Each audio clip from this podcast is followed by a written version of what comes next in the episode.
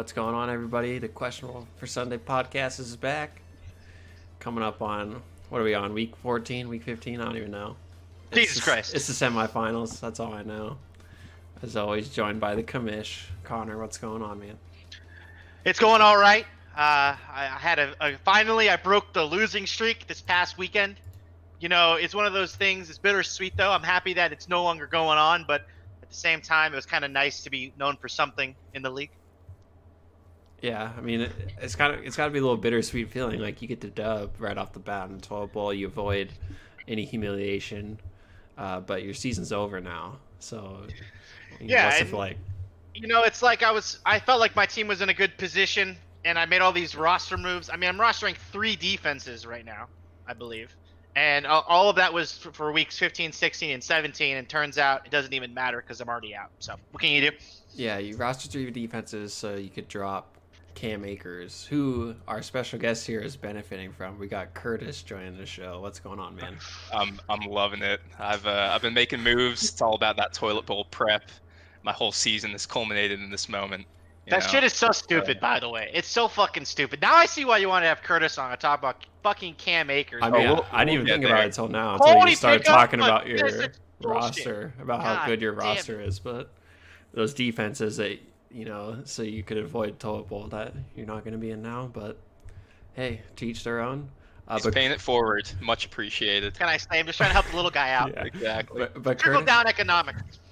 uh, an odd week for you last week in that you technically you had a game on ESPN, but it did not matter. The buy you smacked AMAC in the in the hypothetical matchup. So I don't know. I don't know if that's a, silly. I don't know if that's a good thing or a bad thing.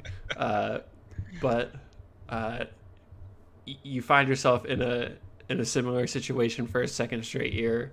Uh, last year you were kind of Oh, let's not get carried away. last. come on, Eric. la- I mean, You last can't- year you you had a strong gotten Eric's team. not used to pick yet. asking questions to the guest early on, and it just shows. What do you mean? Right now. I got a question. Struggling. I mean, last I've year been you- set up. This is an La- interrogation. last year, you know, you had a good team. You found yourself in the total bracket and somehow patronize ended up in the how in this? How is this year difference?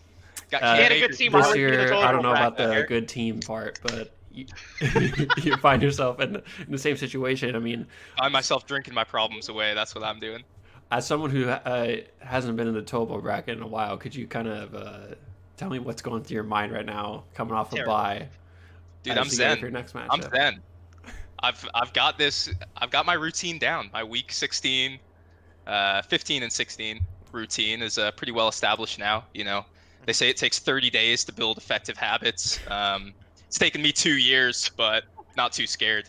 Yeah. Wait, once you get to 10,000 times, then you'll be an expert at it, from what I hear. That's Yeah. true. That's true. So shout you- out, looks like- shout out Malcolm. Uh, shout out. Yeah, it looks like this week you're playing Spencer. Now, out of the uh, other people remaining in the 12 bracket, Jordan and Amac, I think that Spencer has the strongest team. Um, are you concerned going against Spencer moving forward?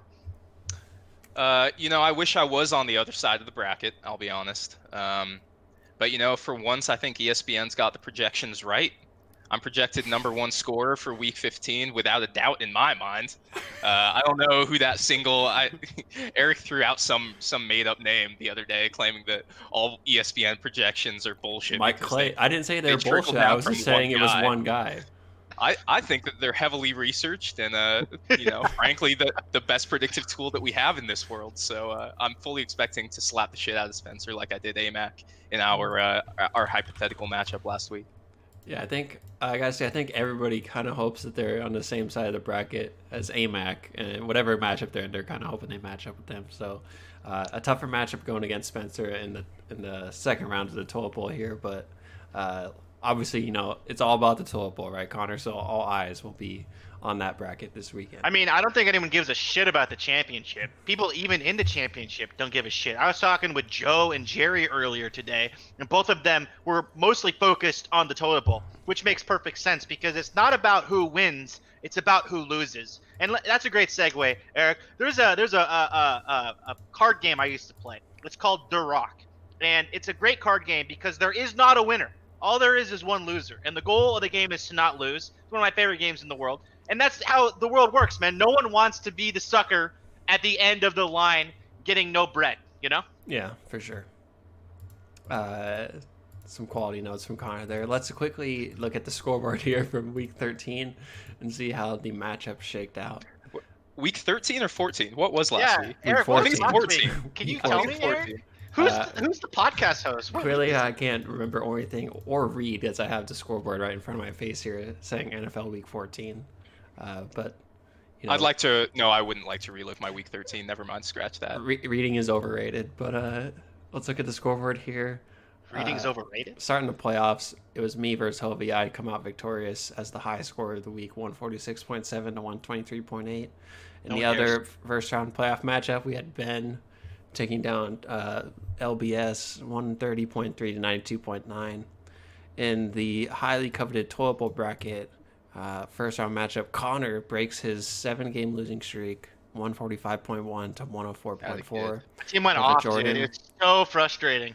And uh, the other matchup, highly contested, came down to the last game. Spencer versus Chris. Chris comes out victorious, 123.6 to 120.9. So, Chris and Connor, you have been flushed from the total bracket. And like I said earlier, in a hypothetical uh, matchup that didn't mean anything between Curtis and AMAC, uh, 119.2 to 75.8. But I don't think AMAC said his lineup. He had a couple guys uh, inactive there. But uh, That, that that's the spirit. Now, hey Curtis, if I had asked you last week to predict the winner between Chris and Spencer, and then me and Jordan, uh, would you have chosen me and Chris? No, I think I would have chosen you, but uh, you know, the the fear of Spencer's team is is alive and well. I would have taken Spencer to get the fuck out of that bowl. Me too, man. That's actually kind of a shocker to me. Um, I think that it's pretty clear that Jordan and AMAC are at the bottom. Sorry, boys. Uh, and you know they're lucky enough to be on the other side of the bracket. So, you know, we'll see how it plays out. Um, Curtis, any last words about your matchup with Spencer? Are you confident? I'm confident. Um, I think that it's going to be interesting to see how the injury reports shape up, right? Because Spence has got a ton of Lions. So Stafford and Golladay, their status going into the weekend is going to be key for him. I think he's got Swift, uh, And he's got Marvin, Marvin yeah. Jones and AP sitting on his bench. I don't think that's going to change, but um, yeah. Who is who's the backup? Chase uh, Chase Daniel. Daniel. Yeah. Oh wow. And he's what? He's de- a decent backup, it seems, but he's uh he's no Matt Stafford. Yeah. Not that that's high praise, but Stafford's pre- been pretty solid there. Spencer's Um, got a Julio too, who's he missed last Yeah. week. He's I mean every week it's like he's Exactly. a game time decision every single game this year almost. Yeah. So Yep. never And then know there. As well. I think his condition uh, going into the weekend is going to be a big swing in our matchup too, because I've I picked up Jeff Wilson um, for Mm, a I saw that. buck, Yeah. and I am so stoked. I think I might like that more than Cam Akers pickup uh, for the price. We're not Uh, talking Dude, about the Raheem Mostert, he sucks. We just right? talk about how guys on my team, the mo- I hold on to them for 12 weeks, I drop them, and they go off. for like a Isn't third for insane? Jameis Winston, dude. Hell, a good pickup. James White, add him to the list as well. He was a hot commodity on waivers the week after I dropped him. Cam Akers is now an RB one. What It's the true. fuck happened? It's Yeah, bullshit. Cam Cam Akers. I, I think my pickup there is going to uh, going to go down in the annals of toilet bowl history. I think it will. And can I just say, if if anyone was able to pick up Cam Akers, I'm happy it's you, Curtis. Thank you very much. Me too, because he's not on any of the playoff teams. Um, but yeah, I guess uh, Connor, it's kind of unfortunate for the rest of the league since your season's over. You aren't able to drop anyone anymore, so we can't pick up any of the really good players that you drop. It's true. Um, so it's kind of a rough one for the team still alive. Uh, but let's look at our highlights here for week 14. That's right, week 14. I got it right this time. I'll start with you, Curtis. What was your highlight for week 14? Uh, besides the obvious like league stuff, which I guess is kind of why we're here, um, I I've got one from the Discord. where uh, uh, I guess a highlight that I don't know I never thought we would see in the year 2020. Eric posted referring to himself as dad in in a totally under the radar post. Like I was just looking back through the Discord, trying to you know scrounge around for Week 14 highlight. He he calls himself Dad is celebrating his first round victory tonight, courtesy of Hobie. like so much has changed. You know, I'm I'm back to back toilet bowl competitors. Uh, Eric's a dad. Like shit has gone all sideways on us. Shout Was out. that before or after he posted that picture of a huge penis? It Not sure, after. but And can I just say that's What a that's great the dad. second time I've been someone from the league has sent me that picture in the last month. What the fuck is wrong with you guys? Okay, God damn it, Chris. I gotta say though, no one responded to my post, so obviously it wasn't that good. But I'm, I'm glad you Uh, appreciated it, Chris. It's, it's creepier in retrospect. Let me say Yeah. that. Yeah, you can't encourage poor behavior. You're kind of like a dog in that respect. Well, you know, Connor already reprimanded me for talking about my own players uh, over Discord one week.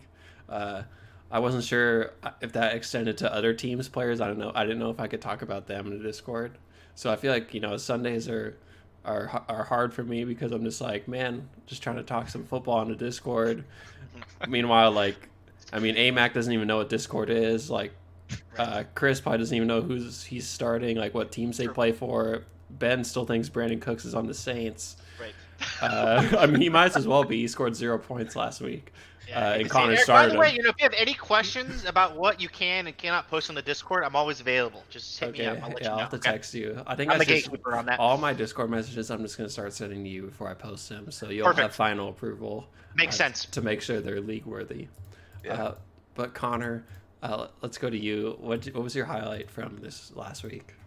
You know, mine's kind of boring. It's uh, uh, it's me getting out of the toilet bowl bracket. I think it's a little bit, you know, it's kind of a lame highlight. I was excited, but not really.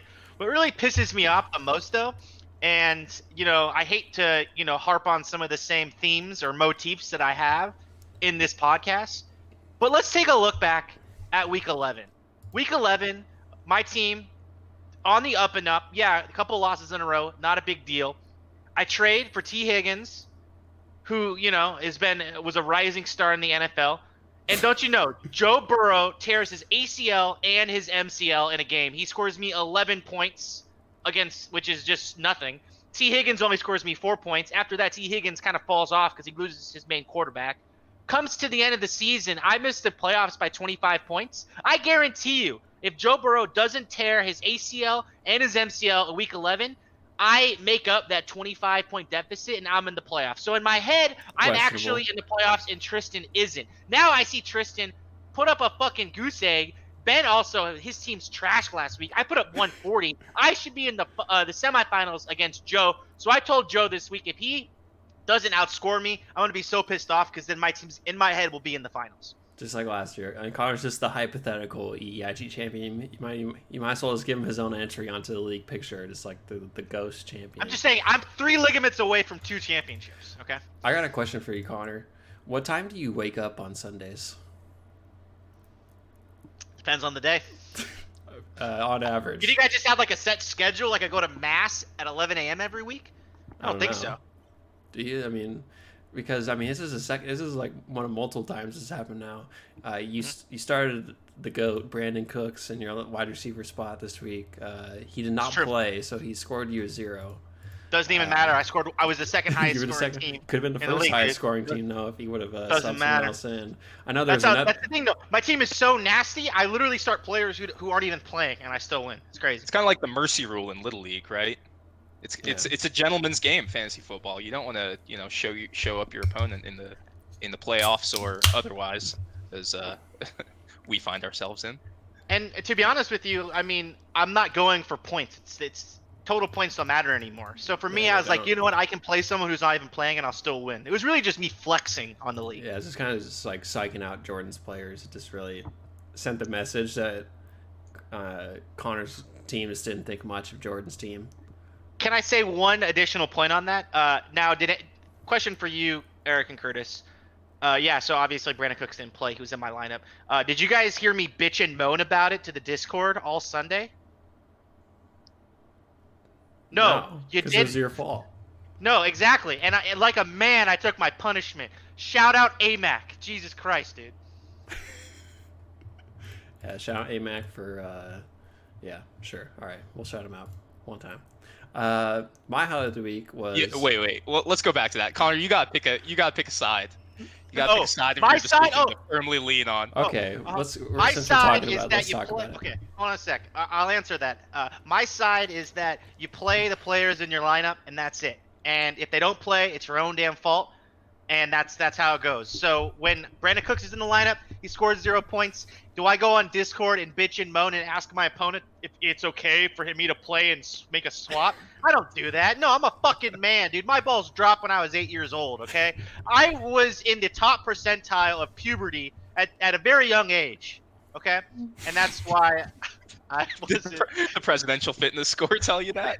My sit and reach was insane. Okay, better believe it. But all I'm gonna say is that yeah, you know, obviously sometimes you play players, maybe you sleep in past 11 a.m. It's my Sunday. What can I say? And yeah, sometimes they don't play, but at the end of the day, it's your own responsibility to sub those guys out. I didn't, and I take the punishment. Of course, my team's good enough, so it didn't really matter. That puberty percentile just skyrocketing through the roof out of young Connor there. Uh, but my, I'll finish with my highlight. My highlight was, uh, you know, last week on the pod, AMAC was, or no, not AMAC. AMAC was giving me shit for a bunch of garbage, but Connor was also talking shit about Mitch Trubisky, who I started as my quarterback last week.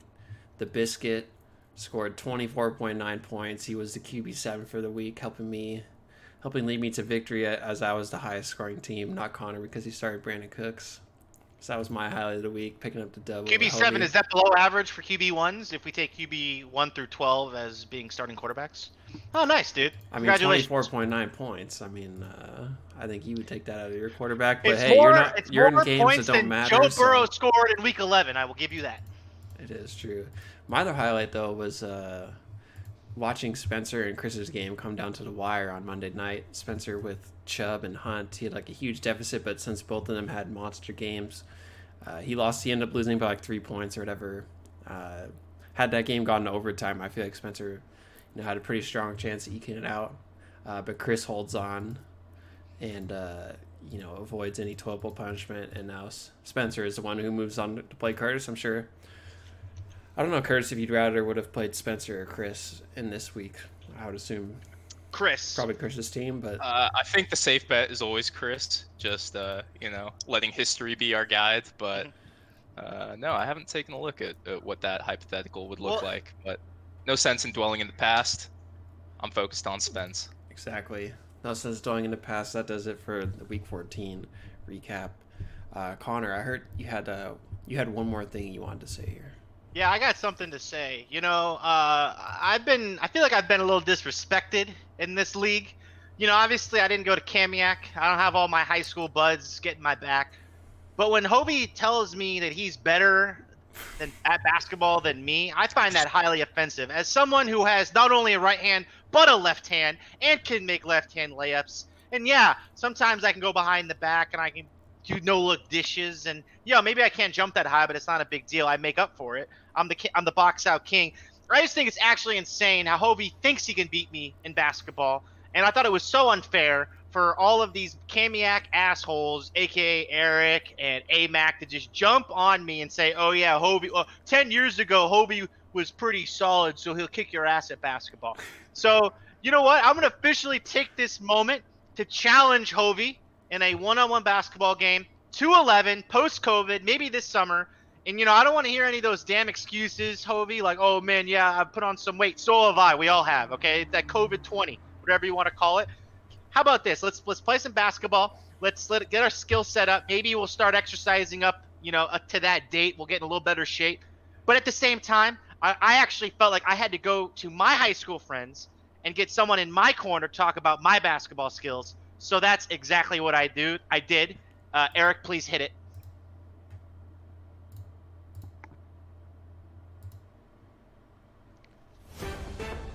From the KGW HD studios, where the news comes first. News Channel 8 at 10 starts now on Northwest 32 TV. Good evening, I'm Brenda Braxton. Tonight's 10 at 10 starts with the claim by a Portland man that he was once above average at basketball. We have top story coverage by News Channel 8's Seamus O'Sullivan. He's live outside Jefferson High School, where the suspect once played in a summer camp. Seamus? Brenda, that suspect has been identified as 29 year old Connor McHugh of Vancouver, Washington. Private investigators have told me that at one point in his life he was decent to okay at basketball, and now I have met with multiple eyewitnesses to corroborate this tale.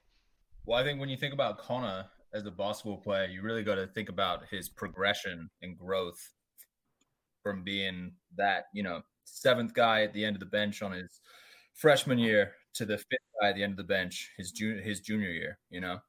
That was Matthew Owen, a fellow graduate of LaSalle High School who watched many of Connor's games from the sideline. I was also able to find another member of that LaSalle High School class of 2010, David Leslie, who played collegiate soccer. When asked about Connor's athletic ability, this is what he had to say. Uh, yes, it was uh, non-existent.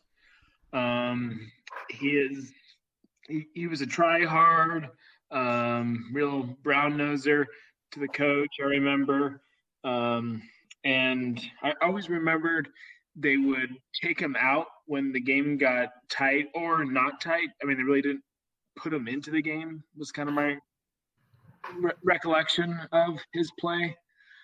David, now, do you remember anything else about his play style? Uh, was he a high jumper? Jumper, probably 16 millimeters. Interesting. Now, 16 millimeters is also the same size as the world's smallest seahorse. Um, David, anything else you want to add? Any moments in particular stick out to you?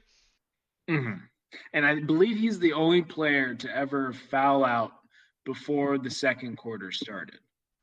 Well, there you go. But in my quest to find out more about Connor's play style, I also reached out to Andy Hilsenkopf, who, I'm told, is the most knowledgeable person about Connor's basketball ability. Uh, yeah. So I I did have the unfortunate um, opportunity to play with Connor. It was not fun. Oh, really? Not fun. Um, well, give me something positive. Uh, what was his best trait? Um, his best trait was just probably being annoying. I think everyone on the team really despised playing with him. Demanded the ball all the time. Couldn't really do anything with the ball. Um, and love to not get back on defense. So I think probably not getting back on defense is probably overall his greatest strength. Now, Andy, if you had a critique of Connor's basketball ability, what would you say it is? He couldn't run up and down the court twice. Well, that's not good. And in my research of Connor's basketball ability, I came across a game of his, actually, a flyer from the LaSalle versus Malala High School basketball game back in 2012, where he looks like he played only one minute. Andy, do you remember anything about that game? Can't lose too much of a lead if he Connor only gives up four baskets in a minute. So Right. Um, could you also think of another reason why they'd only play him one minute in a game?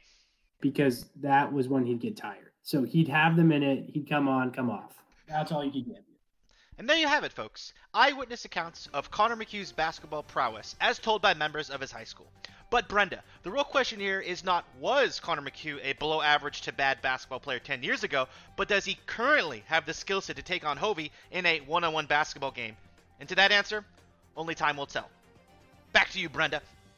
Thanks, Seamus. Coming up, due to COVID restrictions, dogs everywhere are catching their owners masturbating. Stay tuned.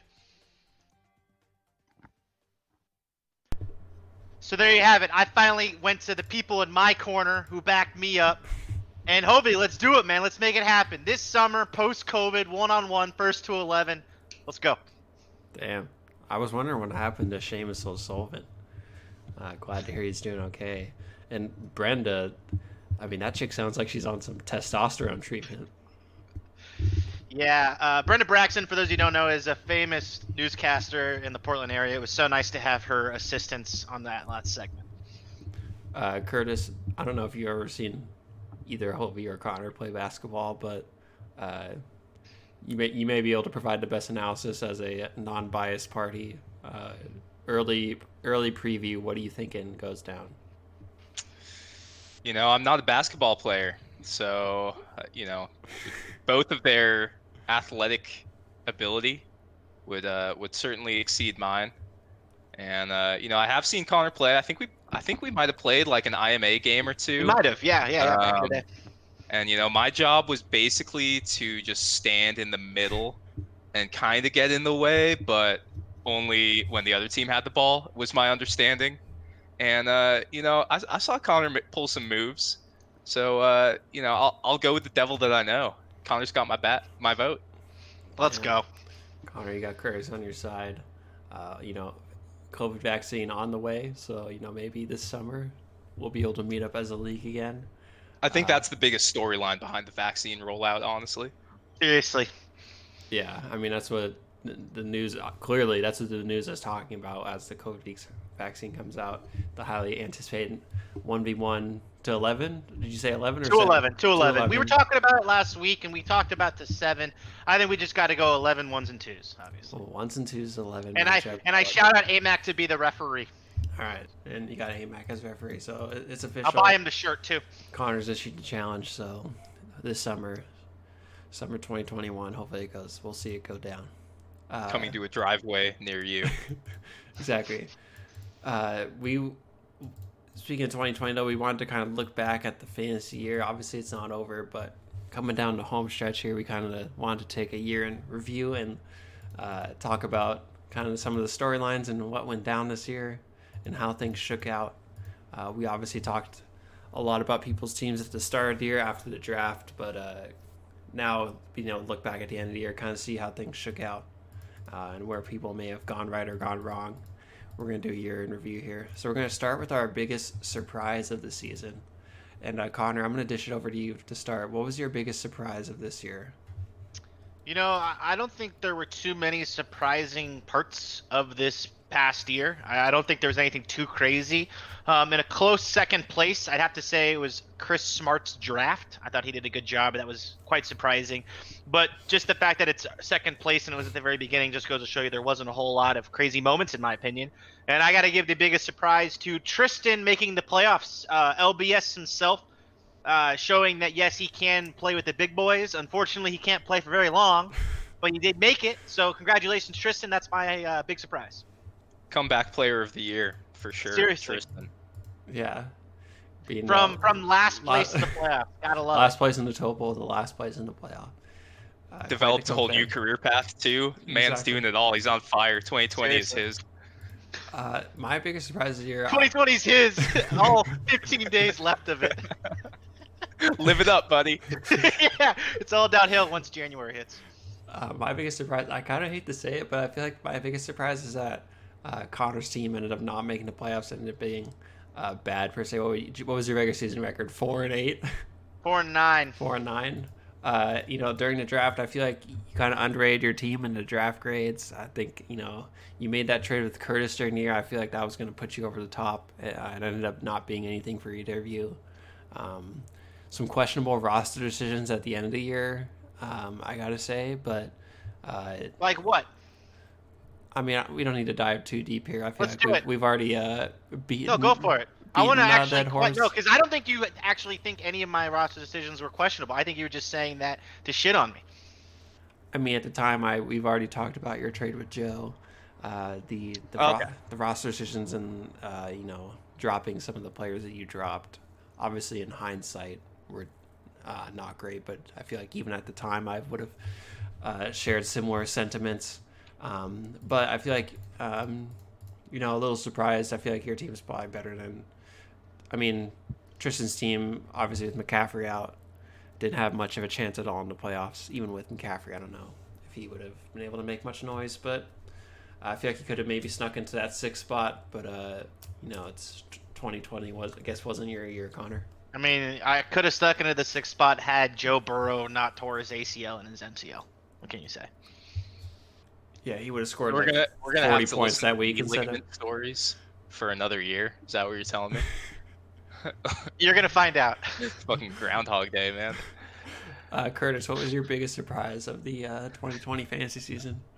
Uh, so my I, w- I actually went through uh in the five minutes before here all of the the waiver reports, and uh, it's incredibly boring and tedious work. But I did it so that uh, the rest of you don't have to because it's just bullshit. Like y- you would never do it, but I did in the uh, in the sake of creating content and uh, wasting everybody's time with my words. So my biggest surprise probably is that Hovey is not at the bottom of the transaction counter.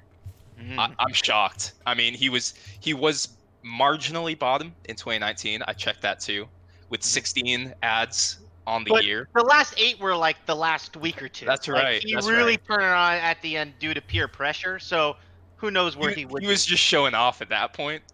Um, it's definitely inflating those stats. That's those are some garbage time ads and drops for Hovey in 2019. Mhm. Uh, 2020, he's uh he's bottom third, I think. I think he had 25 on the year. 21, Um, yeah, tied with Jordan.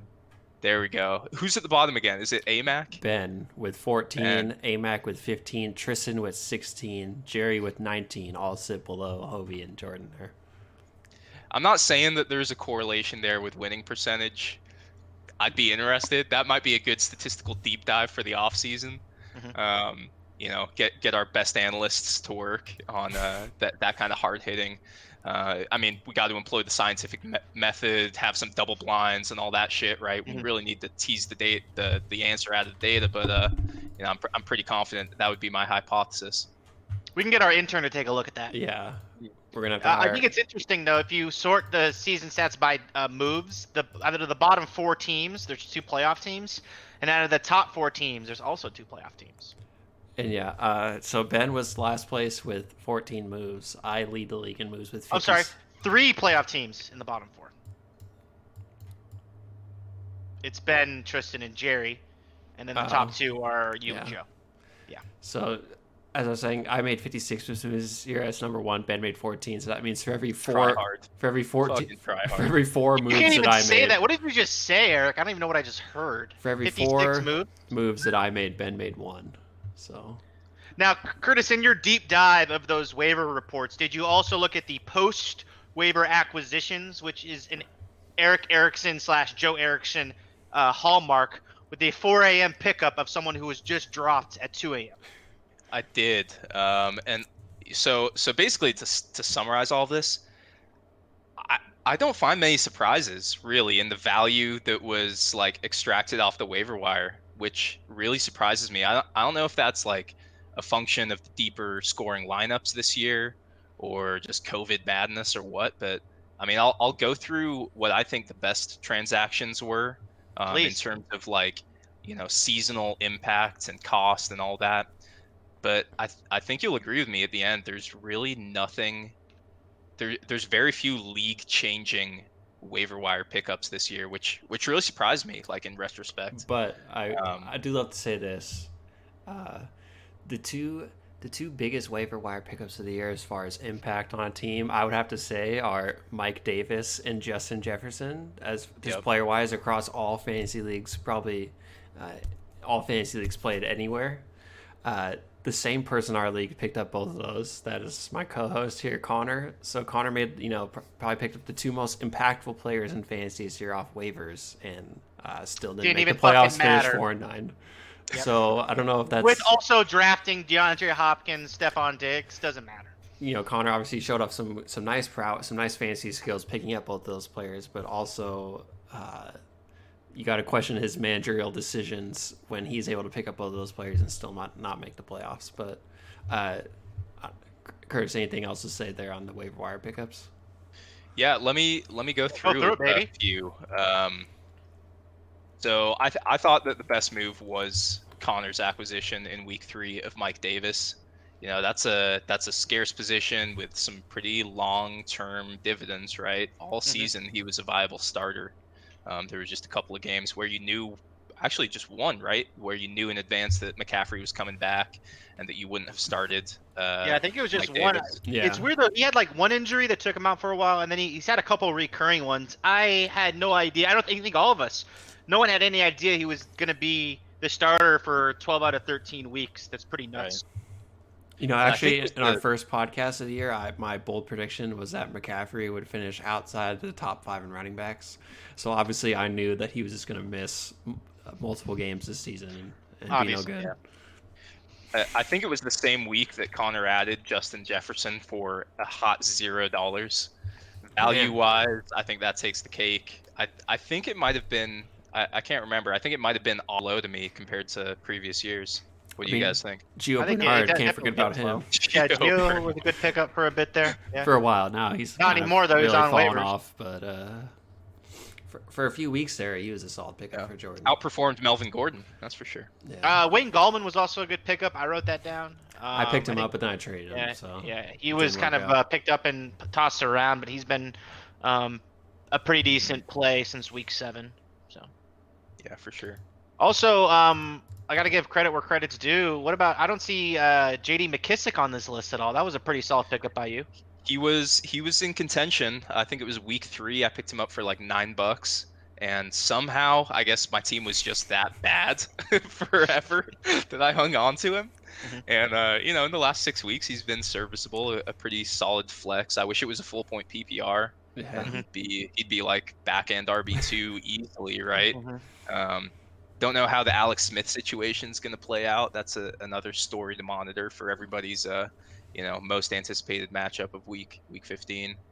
Um, if he's out, JD machine, JD, uh, the check down machine probably probably doesn't get as much love, but we'll see. Yeah, I think I actually picked up JD McKissic like right before the season started.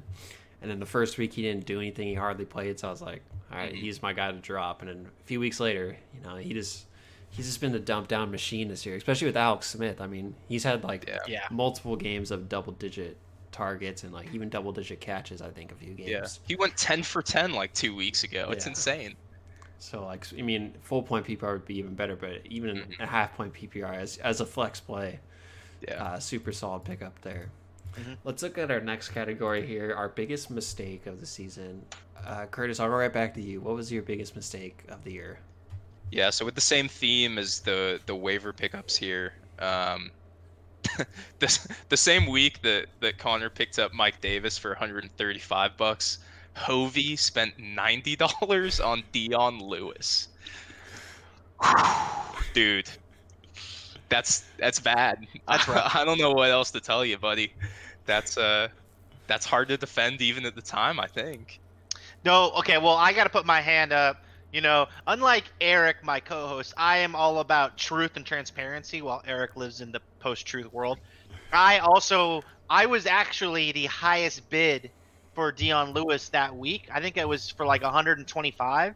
But because I also put in a bid for Mike Davis at 135, I got that and didn't get Dion Lewis. I thought they were both great pickups, but thankfully, I got Mike Davis and not Dion Lewis. So. That that just makes the Mike Davis pickup that much better. You could have had Dion Lewis, almost had. him. Could have had Dion Lewis. Yep. I just feel, yeah. I mean, at the time, it was kind of unclear who was going to be the lead back uh, for the Mhm. Giants. Uh, I don't think Dion Lewis is ever going to be a guy It's like a three down workhorse. Um, Right. So And the Giants are not the team to use a running back in any kind of experimental way. yeah, I think as they demonstrated with the the Wayne Gallman use over the last three years or two years, however long it's been. Uh, a close runner-up, I thought, was Week Eight. AMAC dropped fifty bucks on Dexter Williams. Who? Similar similar kind of situation there, right? Like, Aaron Jones who was out that week. yeah, Yeah. and who, And, who uh, knows who's going to be the guy? I think Connor was the one who picked up Tyler Ervin, who ended up being like an okay, you know, Yeah, plug in Gotta play like flex play nine or for ten a couple points weeks. for a pickup. Yeah, Yeah. that's pretty solid. That was, but Still, I, I, little philosophical question for you. Do you spend if you know that a guy's going to score you 10, 10 points for a week? Do you spend fifty bucks on him? And I that's mean, it. You all you need is one week. it kind of points. depends on you know where you're at. Like if you're like Ben or Jerry both started the season super strong, right? Mm-hmm. Um, they're kind of they're prob- maybe in a situation at that point where like a win or a lot like a loss probably doesn't break their season. So maybe fifty bucks is a pri- steep price to pay, but like AMAC at that point he was maybe like a five hundred team, obviously was, looking yeah. for a win. Like you know, obviously it's easy to look back now in hindsight and be like, oh, Dexter Williamson, fifty bucks is a bad move. But I think, you know, when you're you get, you're kind of just taking it week to week at that point. You're trying to get in a win where you can. If you think that Dexter Williams may end up being the starter, then spending fifty bucks on him may not be the worst play. Um, so I'm not going to super fault him there, even though it ob- it obviously didn't work out for him, and you know the season this has gone extremely downhill since then. Connor, anything to add there? No. All right, Curtis. Any other any other mistakes or biggest mistakes from you there? Oh, wait, oh wait, you want me to add to what I think the biggest mistake Yeah, is, or Connor, what what- Curtis thinks? Yeah, take it away. oh, Colin. Connor, let's jump Yeah, to you. What was your biggest mistake? Oh, sorry, the- I didn't realize you were gunning to me for the my biggest mistake. Sorry. Well, when you wrote this in the show sheet, you said uh, biggest mistake of the season, so I didn't take that as my own mistake, because once again, I don't make mistakes. But I do want to point out very briefly that I have done a little bit of an analysis here, and I hate to throw someone under the bus who may already be under a bus, um, but I got to give a quick shout out to Spencer. Um, Spencer ended the season, as everyone knows, and actually I think this will go down in EIG history. Him ending the season 2.9 points out of Tristan for the last playoff spot. That was pretty nuts the other last week.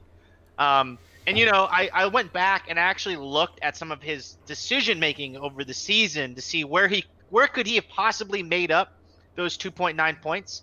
And I think he actually made very good decisions across the board. But there was one trend that I saw um, that I think that maybe that could have changed the outcome of his season. An He undying love for DeSean Jackson. well, I mean, maybe. But what I really want to focus on is actually something that Tristan would really pay attention to, which is the fantasy defenses that Spencer played.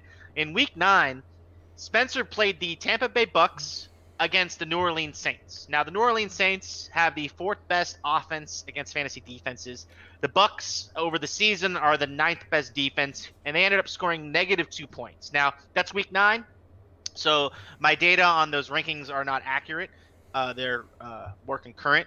But on his bench that same week, he had the Miami Dolphins defense who played against Arizona. Now, Arizona is the sixth ranked offense, and the Dolphins are the third best defense. Dolphins end up scoring five points. That's a seven point swing that would have put him into the playoffs had he played the Dolphins defense over the Bucks. And I'll tell you why I don't think it's that crazy of, of a decision.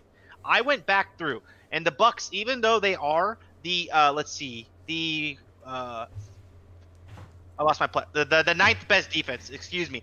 Weeks one through five, the Bucks averaged 7.9 fantasy points a game. The moment they lost Vita Vea in week five, which was a huge blow to their run defense, their average dropped two points a game to 5.8, and that number goes down to 4.6 points a game if you take out their game against Green Bay, which I'm going to call an outlier. So since week six, the Bucks defense has averaged 4.6 points a game. In that same time span, since week six, the Miami Dolphins defense has averaged 11 points a game. That's almost three times as many points. So I feel like if you were to make a decision, you have two decent defenses going against two decent offenses between the Bucks defense and the Miami Dolphins. I feel like given the data, I would have chosen the Dolphins. And if Spencer had made that same decision, he would be in the playoffs, not Tristan. So I'm sorry, baby. Sorry, my boy, but that would be what I think a pretty big mistake.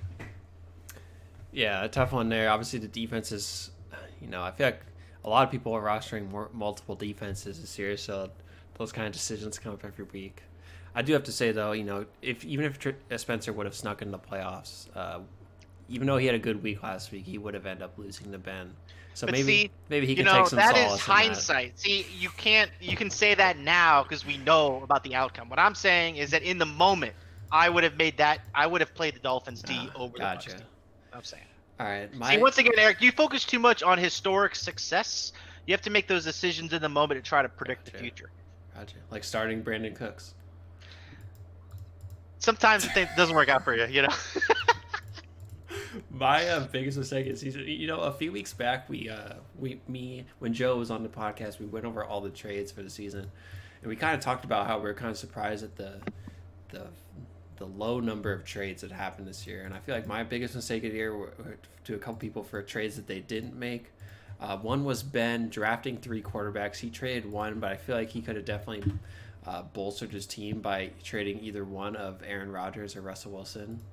Um, you know, it may end up not mattering. Wait, have I heard you the- make this claim before? Is Ben's this in the the first time you're bringing this now. up on the podcast? I do think he's going to beat Joe this week and find himself in the championship, but I feel like he could have really, you know, made a significant improvement to his team by trading either one of those two quarterbacks and helping himself out at a, a different position. Uh, the other one was Tristan holding on to McCaffrey as it kind of came down the stretch there. I feel like uh, he was just kind of being too stingy with the offers that are out there. He could have made dealt McCaffrey. Um, you know, this obviously in hindsight now, McCaffrey's going to be out this week. It sounds like would have really been a good move for him because he hasn't played Erik, for however many what- weeks now. But What were you offering for McCaffrey?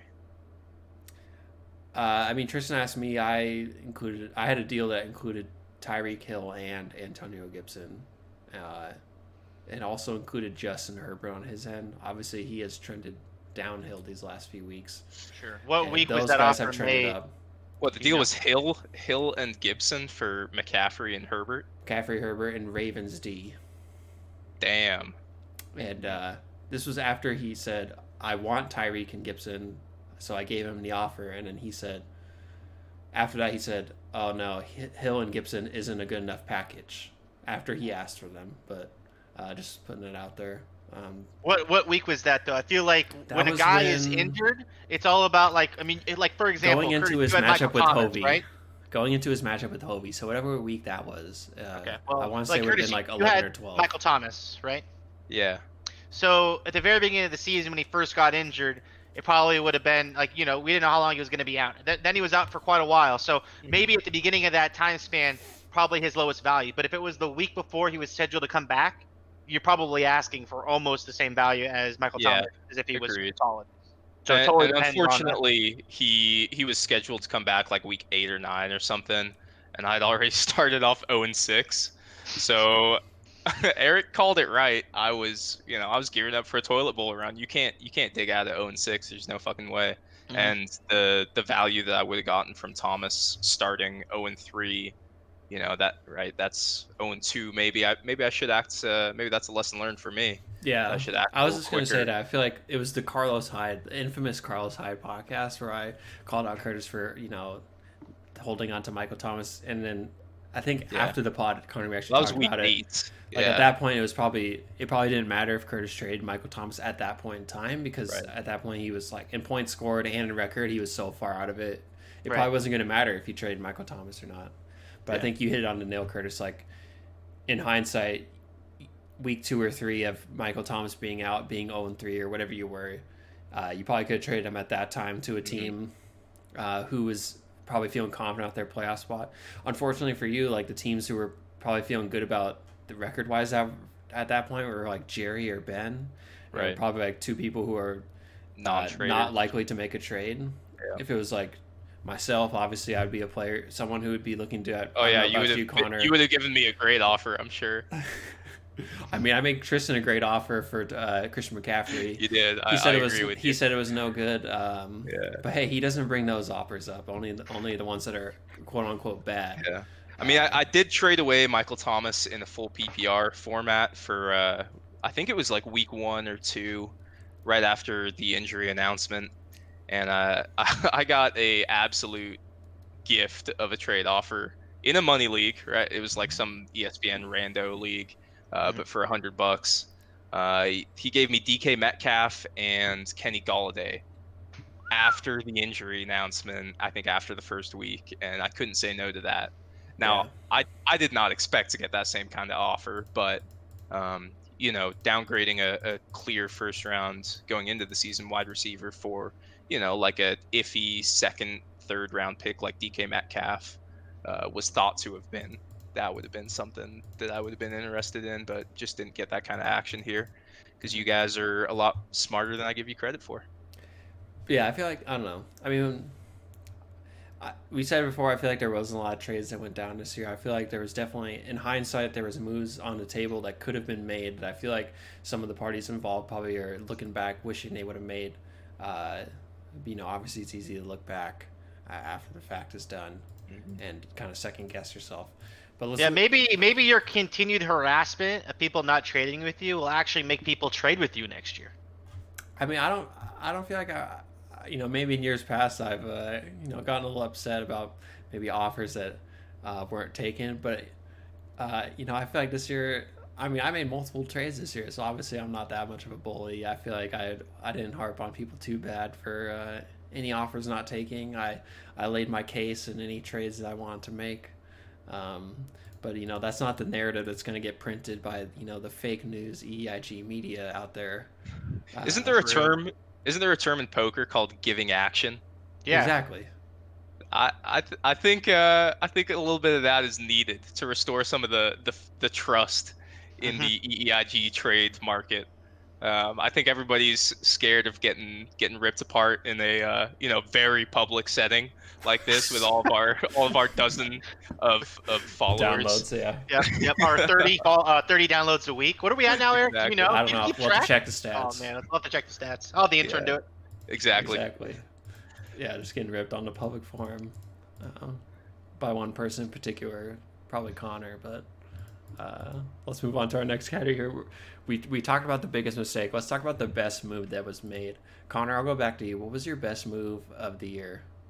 So actually, I wrote down some notes, and I was actually going to highlight some of the um, great pickups on the waiver wire, primarily because they benefited me. But quick shout out to Curtis for already covering that. I also had something else written down that I will cover.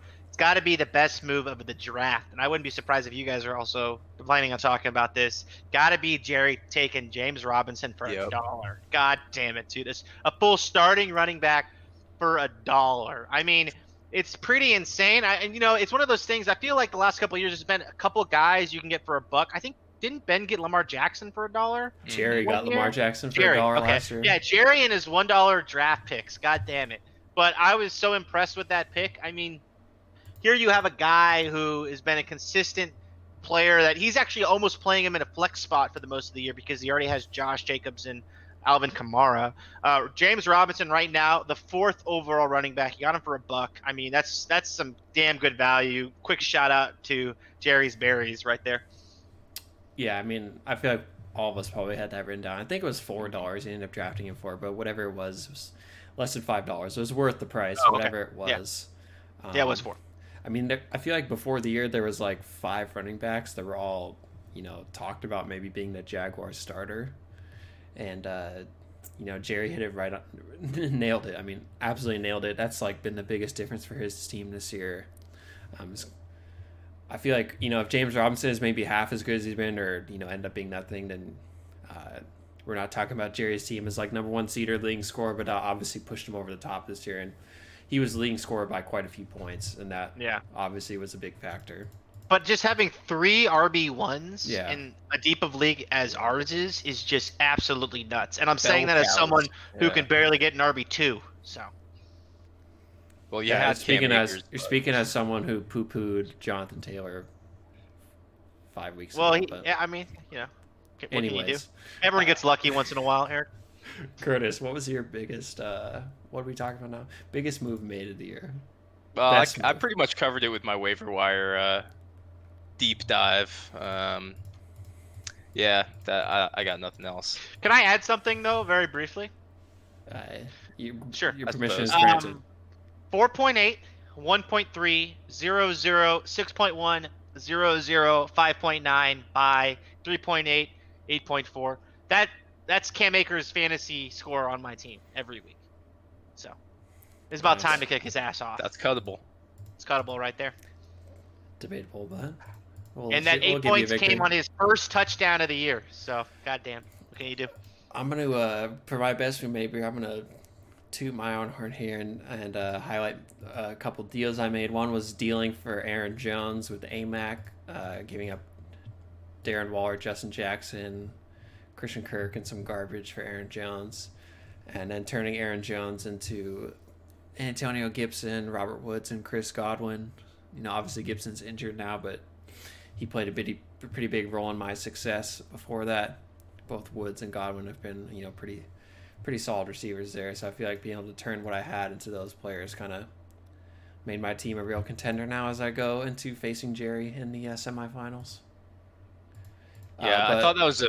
I thought that trade with AMAC was uh, pretty one-sided when it went down, and uh, despite the big week from Waller a couple of weeks ago, Mhm. uh, I mean, I, I think it's a pretty clear win for you. That's that's a difference maker on the on the same level that that James Robinson should be talked about, right? Yeah, I, I'm. I said at the time, but I feel like I made trade offers to AMAC that were probably better for his team, more even uh, as far as kind of gains for both teams. But he, we obviously ended up settling on that offer, which I was happy about, and I ended up paying pretty big dividends for my team. But nobody cares about the teams that are squaring off in the actual playoffs. It's all about the toilet bowl. So we're going to dive into the toilet bowl chro- chronicles here. We have two experienced toilet bowl participants and both Connor and Curtis here. So, uh, Curtis, we kind of already got your thoughts on being in a toilet bowl. I'm gonna dish it to you, Connor. You obviously are out of it now, uh, so a nice situation for you. But you were a toilet bowl winner a few years back. Uh, talk us through now what it's like as you get prepared for toilet bowl matchups, especially going to these weeks now. Only two weeks left, the semifinal and the championship matchup. What's kind of going through your mind as you look at your team uh, heading into these matchups? Absolutely. So, you know, I think that me picking up a couple defenses ahead of time just goes to show you the kind of stress that occurs in league managers as they get ready for the toilet bowl. It is not fun. It is a doggy dog world out there. No one wants to be publicly humiliated uh, in front of their peers. And that is the main push for people to actually do good things and pick people up and play guys who they want to play and make good trades. People do not want to lose the toilet bowl or, you know, maybe win the toilet bowl, however you look at it. This year is none other. It's just like nothing other. We have Curtis against Spencer, which should be a pretty exciting matchup. I'll be watching that with great interest. I do think that Curtis will take the victory. Um, his team is projected 134 over 119.5. However, just looking at his squad, Cam Akers is going off that we keep on talking about. Lamar Jackson all of a sudden is starting to score fantasy points, so that's good. He's also got T.Y. Hilton, who had a good week last week. J.D. McKissic's pretty solid, especially I think that the the uh, Washington football team will be down a lot against the Seahawks, so they'll be dunking and diving. Um, but I mean, really, it's all about the last place punishment. And I'm mostly focused on the other side of the bracket, Jordan versus AMAC. I think that whoever wins this game slash loses goes to Topo will likely lose, and that's going to be who we're going to be punishing. And I just want to throw it over to Curtis very quickly to take a quick look. AMAC, Jordan, if we have to publicly humiliate them by making a YouTube series, do you have any great suggestions? What would you like to see Jordan or AMAC working on as content creators on YouTube? Man. You know, it's been it's been way too long since I've seen some poundits from Jordan. And uh, I gotta say that's like one of my one of my fondest memories from the house. Um, so that's this is somehow tying that in, like Jordan just getting belligerently drunk in in an in an all too small basement. Sounds like you know Tiny. some great great content. and then harassing random the randos that showed up for poundits. Maybe Oh in a post-COVID era, once we get that vaccine, we can videotape him walking around Seattle getting pounded from people. I'd pay That money would, to watch that that. would be amazing. Yeah, just every all of us like yeah shit. How how many years has it been now? Like eight years older and uh and dumber since then. Like Yeah, yeah, yeah. that would be amazing. And uh, and Connor, I know uh, a little insight into the post pod of last week. You got to watch some of Amac's coveted dance moves from the old, the good old Kamiak days. What do you think of a YouTube series on some dance tutorials from AMAC of you know different dances and maybe the league could suggest? Mhm. Well, first of all, it was really easy to point him out in the video. He's the only black guy, and I I gotta be honest though, I, I was I, don't even know if I was impressed. The video quality was shit. It was so far away. I, I can't really speak to his dance moves at all. But I'll tell you what, I would definitely watch a YouTube series of him showing me some moves. And I gotta be honest, you know, I'm known for a couple things. I'm known for dropping really good players in fantasy. I'm known for being an above average rebounder, and I'm known for my dance moves. So I'll probably be pretty critical of what he has to offer. I probably won't learn much because I already know it, but I would definitely uh, tune in. Love to see it. Shout out No Chasers. Uh, Shout out No Chasers. Uh, but yeah, but uh, Connor, I also have a really pressing question for you. It's extremely important. Uh, Mhm. are you prepared? Uh, give me one moment. Yes, I am prepared. All right. My question is Does Miles Sanders have COVID? Uh, my sources in the Philadelphia Eagles organization are telling me right now that Miles Sanders does not have COVID. Wow. Back to you, Erik. Breaking news here on Questionable for Sunday. Uh, Miles Sanders does not have COVID. You know, Chris doesn't have to set his line this week, so maybe we have to kibosh. we should just Miles lie to him. have COVID. T- tell him he has COVID. Tell him that he has, he's playing, that Chris has a matchup this week. He's playing Curtis. Uh, he did, in fact, lose to Spencer. Uh, but let's dive into now our Week 15 preview. We'll start with the waiver wire pickups. There wasn't a lot going on. Obviously, four teams out of know waiver wire contention here now. So kind of a quiet waiver wire, but curious to see what you guys thought of what happened. Uh, Curtis, I'll start with you. What did you think was the best pickup this week? Yeah, it was a snoozer. Uh, I don't know. I don't think anyone gives a shit about Lynn Bowden, Bowden, however you say his name. I, I got nothing. Connor, do you have any thoughts on the? Is it, you know, Curtis kind of hit on there. There's only four waiver pickups this week, so it's not much to pick from. But did you anything really stand out to you? I mean, I thought that Jalen Hurts for 12 bucks was a, a decent pickup. Yeah. Um, I think that's Jordan who picked him up. I mean, he had over 100 yards rushing last week. That's basically a running back. He only threw for like 100 and something. I think he only had like 18 or 17 points. So he's not obviously gonna make or break it, but I think it's a pretty interesting guy to just pick up. And you know, Jordan could probably use the points. I'm not gonna lie though, uh, Lynn Bowden, dude, I actually thought that was it says Lynn Bowden Jr. and I was like, oh my god, his name is Lynn and he's a junior. And so I started freaking out, and turns out I kind of thought he might have been the son of Lynn Swann, uh, who is a broadcaster, that's not how former NFL work. player. That's right, though. But I was like, oh my god, it's that guy's son, the, the, broadcaster's son. And I go and check. I'm like, oh, wait a second, it's Bowden versus Swann. They're not related. So one thing I do have to say, though, in my research, I saw that Lynn Bowden has over 70 tattoos, and I saw a picture of him when he was 19 and he had a bunch of tattoos um, while he was playing football. And I just got to be honest, man. We just got to be, as a society, we need to be truthful to ourselves. Those colleges slash our colleges clearly playing uh, paying these players under the table. When I was 19 and in college, I was poor as shit. I didn't have six tattoos. The tattoo costs over like 200 bucks, man. I see these guys fully tatted. I'm like, clearly someone's giving you money. I can't even buy beer. So, shout out to all those poor fucks in college. I guess. I have a strong feeling that maybe the tattoos that Lynn Bowden was getting uh, maybe didn't cost too much money, but uh, I, I, I hear you. Oh, that's right. They, there was that whole tattoos. Yeah, okay, that's right. But still, though, I, it's like all these guys have tats, and I, honestly, I like tats. But it's like, God, I didn't have the money back then to buy a tat. Do you have any tattoos, Connor? Um, maybe. Uh, no, I don't. Interesting. okay. I was saying maybe a topic for another podcast, but uh, Great Maybe. radio. Great radio. Yeah, yeah. uh, I actually, you know, Jordan Reed for zero dollars. I didn't think was a bad pickup by Jail. He lost his tight end this week. Mike Gesicki got hurt. He's gonna be out. I would say probably for the rest of the fantasy season. So uh, Jordan Reed there, I don't think was a terrible pickup. Um, Erik, do you only have one dollar left of? I only have one left, so I bid Okay, that- that makes sense. one dollar on Jalen Hurts because I am not too strong at quarterback this week, and uh, use my the rest of my money on Lynn Bowden, uh, expecting to get neither of them, um, and that held true. Now I feel like Jerry's not probably not going to play Lynn Bowden this week, but who knows?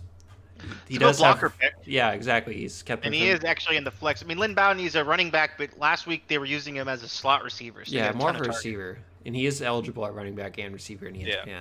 So I kind of feel like that makes him less desirable, though. Like I'd rather him be getting Mm. carries. Mm. I don't know. Feels like a more he's not really. guaranteed He's more of the. They actually had. He threw a pass last week. He like they used him all over the field. Yeah. Well, he was. So I was once again in my research thinking he was uh, uh, Lynn Swann's son. Apparently, uh, he was at Kentucky. He was a running back, or sorry, he's a wide receiver, I guess. And after the first and second string quarterbacks went down, he was playing quarterback for them. So Yeah. he has some experience throwing balls. He kind of plays everywhere uh, in college and even with the Dolphins. So, uh, you know, who knows? At this point, the Dolphins running backs is kind of a crazy situation as far as who they have healthy. So, just having That's one true. of those guys. I just I just picked up Matt Breida this evening, so you Oh, know nice. I'm uh I'm finally finally got- tuned in. activated on off the, the, on the uh, RB. And go activated from off picking the up COVID Cam IR. Akers. Here we go. RB RB one Matt Matt Breida. I Yeah. owned Matt Breida one point this year, but uh, he Yeah, found I'm himself on the COVID grabs. list. Uh, but yeah, that does it for the week. What are we on? Week 14. I'm never gonna remember. Now it's week Week 15 15. this Week week. 15, dude. week- yeah, Week week 14 15. last week. Good God. week 15 waiver wire. Let's uh let's quickly give our picks this week. Only four matchups to pick from. We got the two semifinal matchups and the two total semifinal matchups. Connor, I'll start with you. Who you taking? I should. I, I gotta find my Jerry Team Jerry shirt. I'm taking Jerry over you, Erik. Sorry, baby. I'm taking uh, Joe over Ben. Ben's reign must end. And then I'm also gonna take uh, Curtis to beat Spencer. Sorry, Spence. And in in the battle of the midgets, I'm gonna have to take Jordan over Amac. All right, I'm going with Jordan over AMAC as well. I'm taking myself over Jerry. Uh, guess you called an upset there. I'm going with Ben over Joe. So the two lower seeds, I feel like both advance. I feel like I would take. I feel like Ben's got a really strong roster this week. I feel like I'd take him over anyone this week. And uh, Curtis for Spencer. I feel like Curtis also has a really strong roster, so I'm going with Curtis as well. I feel like uh, Uh, I really like his roster this week, so I'm going there. Curtis, what do you got? Yeah, I got to go with myself as well. Uh, we've covered that pretty pretty nicely. I got Jordan over Amac again. No surprises there. Um, I've got Erik. You just eking it out over Jerry.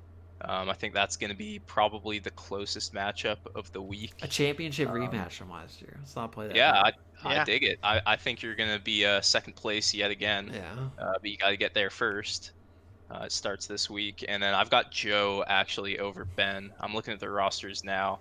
I can see I can see why you like Ben's team, but I feel like there's a lot of there's a lot of like name value there that hasn't really delivered this year, right? Like lots of upside for sure in Zeke and Lockett if they can come back to where they've been uh, at, at earlier points in the season.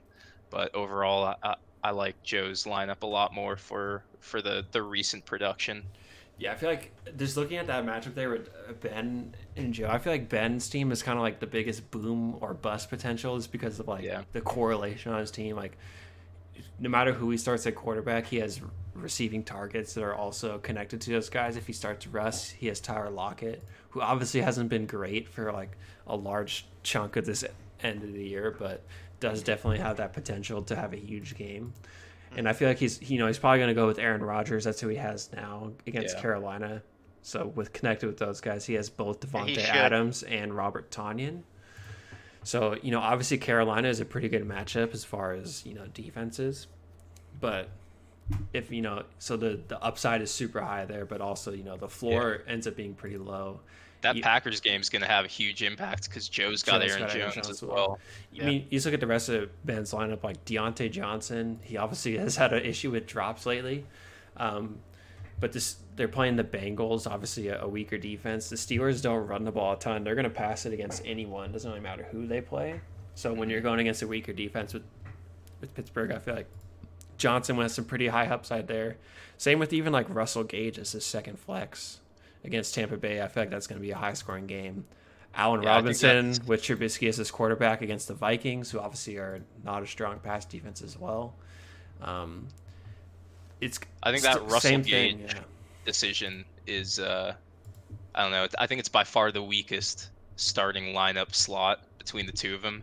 And like Gage has clearly demonstrated this year that he can put up a goose egg or damn close pretty easily. Yeah, but- he's had a couple of nice yeah, weeks. a back to couple back, nice weeks back to back. So it's like, but like you said, he- you look at almost all of Ben's guys on his roster. It's like definitely besides like Adams, maybe it's like kind of high boom and bust potential. Like his running backs Zeke and J.K. Dobbins. Like you really don't feel great about either of those guys. But if both of them came out of the week with like 15 or 16 points, I don't think he'd be shocked. Um, so I, I feel like it's a really interesting matchup. Maybe Joe has like more consistent players on his team. So maybe you're just kind of going with the floor there in, in, in Joe. But as far as like upside, I feel like, you know, Ben's has got as much potential to, Yeah. score, to be the leading scorer in, in the I- whole league as anyone this I week. I agree with that. Yeah, That's I'm definitely gonna be watching that Packers game. I'll tell you what on Yeah. Sunday. Be really Yeah. interesting to Yeah, it's in. gonna be- Saturday actually. Yes, two games it's on Thursday? Saturday this week. Yeah. Oh, there you go. Nice. Okay, perfect. So I think What's the- that all about? I think I Uh, just think no college football, I think maybe. Oh, Isn't that when they normally move games to Saturday? No joke. I feel like now with college, like college is in the conference championships this week, so there's less games for college football. So I feel like the NFL's just you know Yeah. tries to take advantage of that. I think the Bills play someone on the Bills play Yeah, the. I can't remember who they play this week, um, but the Bills are playing on I think it's the Saturday. Broncos. Yep, Yeah, it's the is right. Broncos. Bills and Broncos, and then the, the Packers against the Panthers on Saturday as well.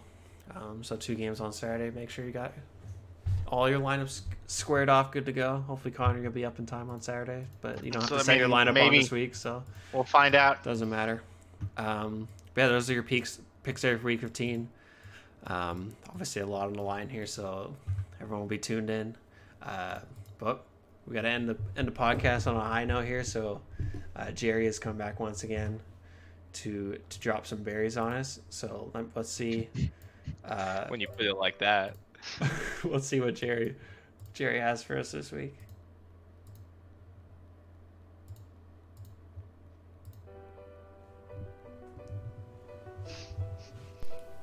Greetings and welcome to week 15 of Jerry's Berries. As you know, this is your hostess with the mostest, Jerry! We'd like to take a quick moment to shout out to all our fans out there listening in. Thank you for your continued support. You know, people out there ask me if I fear or love doing this segment. Well, would I rather be feared or loved? Um, easy, both. I want people to be afraid of how much they love me now let's get to the fruit of the weeks and warn you of those bad berries for week 15. First up, we have Michael Thomas and Brandon Aiyuk, both projected 12.8 points. Thomas has been a disappointment this season, but there is still time to save Curtis from the toilet bowl loser. Unfortunately, that's going to have to wait a week because I like Aiyuk to take over his projection. That has got to have Curtis feeling like he's a victim of identity theft. Identity theft is not a joke, Jim. Millions of families suffer every year. Moving on to the EEIG showdown, let's see who's on top this week. That's what she said. As some people say, we're only interested in the toilet bowl.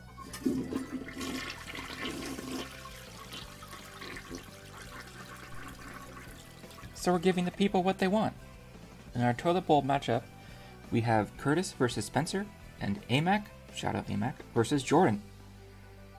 And I can't go chalk in both, so I'm going to take the favorite in Jordan and the upset in Spencer. That means Curtis and Amac advance to face off in the Tournament of Losers, which has to have them feeling like, oh No, God!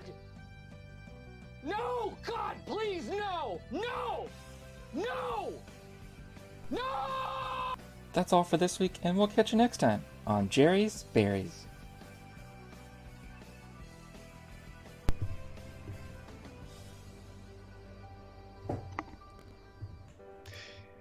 You know, I'm I'm surprised at how well Jerry captures the uh, my mental health being in the toilet bowl, having probably never been there before, judging by the way he drafts year in and year out. Well done, Jerry. Uh, you've obviously got an inside source. I mean, I I gotta ask Curtis, how's it feel to hear Jerry just saying that he's taking Spencer in the matchup against you guys this week? I can't believe it. It's uh, it's it's, it's not gonna uh, not gonna bring me down. I'm gonna gonna keep on sending positive thoughts towards uh towards my weekend matchup, and you know I got my players back. Dalvin Cook, I, I believe in you. If you're listening, I know you are. He Shout is. out. Uh, you know, no Alexander Mattison. That guy's a, a weak ass bitch. Scrub. He's riding riding Erik's bench now. I Sitting in guess. my I- IR spot with his uh, Yeah. appendectomy. appendectomy.